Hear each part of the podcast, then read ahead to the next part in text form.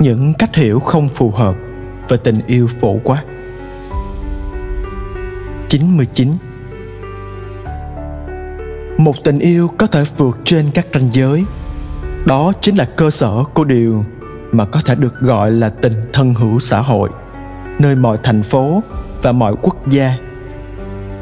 Tình thân hữu đích thực trong một xã hội sẽ làm cho người ta có thể thực sự mở ra tầm phổ quát. Đây là một điều rất khác với thuyết phổ quát, giả hiệu của những người thường xuyên đi nước ngoài vì họ không thể chịu đựng hay yêu mến đồng bào của mình. Những người khinh thường đồng bào mình thường có khuynh hướng tạo ra trong xã hội những phạm trù về giai cấp hạng nhất, hạng nhì và những người có phẩm giá cao hơn và thấp hơn và những người có nhiều quyền hơn và những người có ít quyền hơn. Bằng cách này họ không nhìn nhận rằng có chỗ cho mọi người. Một trăm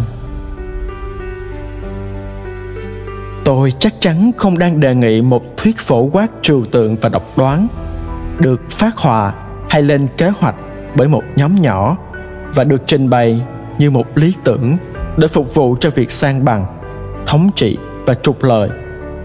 Có một mô hình toàn cầu hóa trong thực tế, nhằm đạt đến một sự đồng nhất, có tính một chiều, và tìm cách loại bỏ tất cả những khác biệt và các truyền thống trong một công cuộc tìm kiếm sự hiệp nhất cách hời hợt.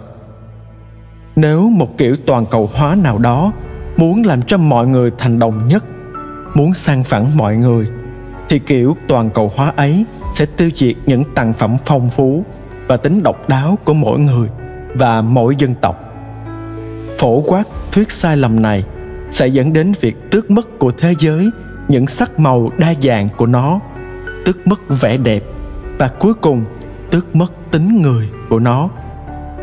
Vì tương lai không đơn sắc, nếu chúng ta can đảm, chúng ta có thể chiêm ngắm tương lai trong tất cả tính đa dạng của những gì mà mỗi cá nhân có thể đóng góp vào.